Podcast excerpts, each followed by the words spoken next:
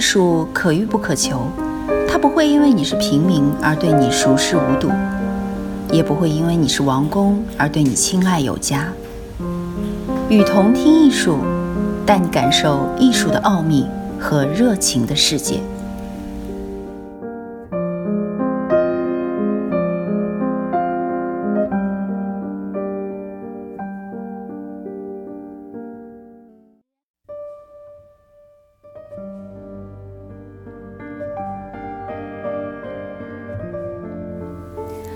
海德格尔：艺术和艺术作品的本源。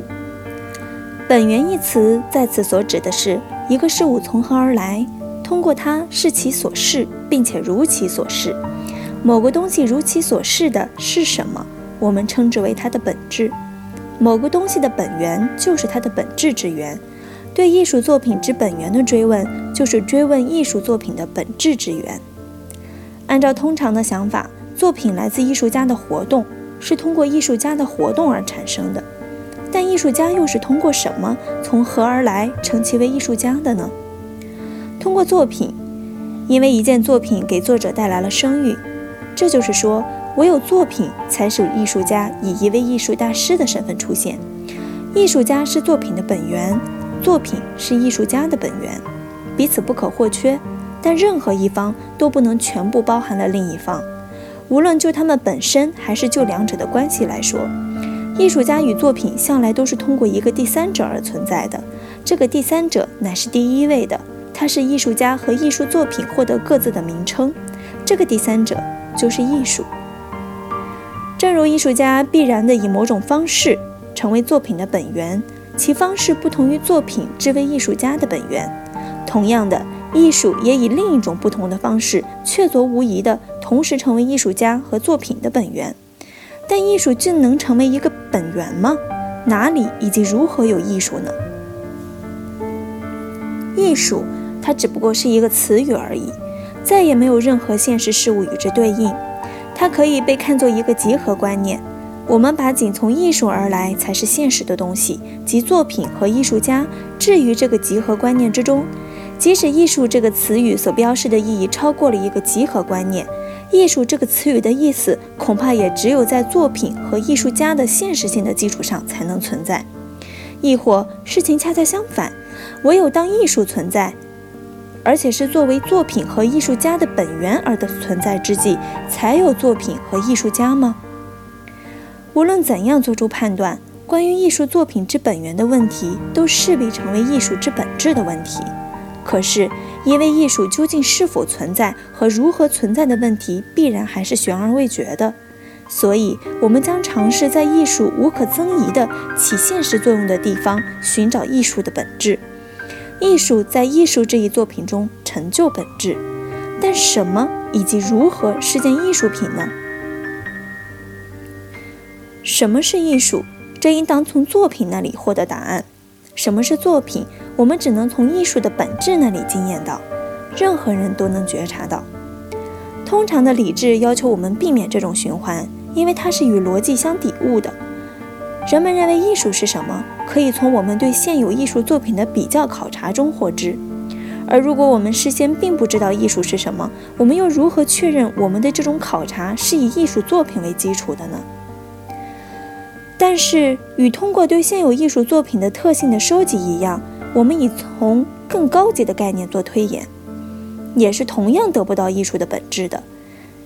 因为这种推演事先也已经看到了那样一些规定性，这些规定性必然足以把我们事先就认为是艺术作品的东西呈现给我们。可见，从现有作品中收集特性和从基本原理中进行推演，在此同样都是不可能的。若在哪里这样做了，也是一种自欺欺人。因此，我们就不得不绕圈子了。这并非权宜之计，也不是什么缺憾。踏上这条路，乃思想的力量；保持在这条道路上，乃思想的节日。假设思想是一种行业的话，不仅从作品到艺术和从艺术到作品的主要步骤是一种循环，而且我们所尝试的每一个具体步骤，也都在这种循环之中兜圈子。为了找到在作品中真正起看支配作用的艺术的本质，我们还是来探究一下现实的作品，追问一下作品，作品是什么以及如何是。艺术作品呈现的方式是人人熟悉的，在公共场所、教室和住宅里，我们可以见到建筑作品和雕塑作品；在博物馆和展览馆里，安放着不同时代和不同民族的艺术作品。如果我们根据这些作品的未经触及的现实性去看待它们，同时又不至于自欺欺人的话，就显而易见，这些作品与通常事物一样，也是自然存现存的。一幅画挂在墙上，就像一支猎枪或一顶帽子挂在墙上；一幅油画，比如梵高那幅描绘一双农鞋的油画，就从一个画展转到另一个画展。人们运送作品，犹如从鲁尔区运送煤炭。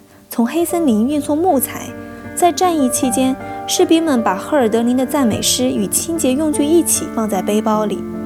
贝多芬的四重奏存放在出版社的仓库里，与地窖里的马铃薯无异。所有物品都具有这样一种物因性。倘若它们没有这种物因素，会是什么呢？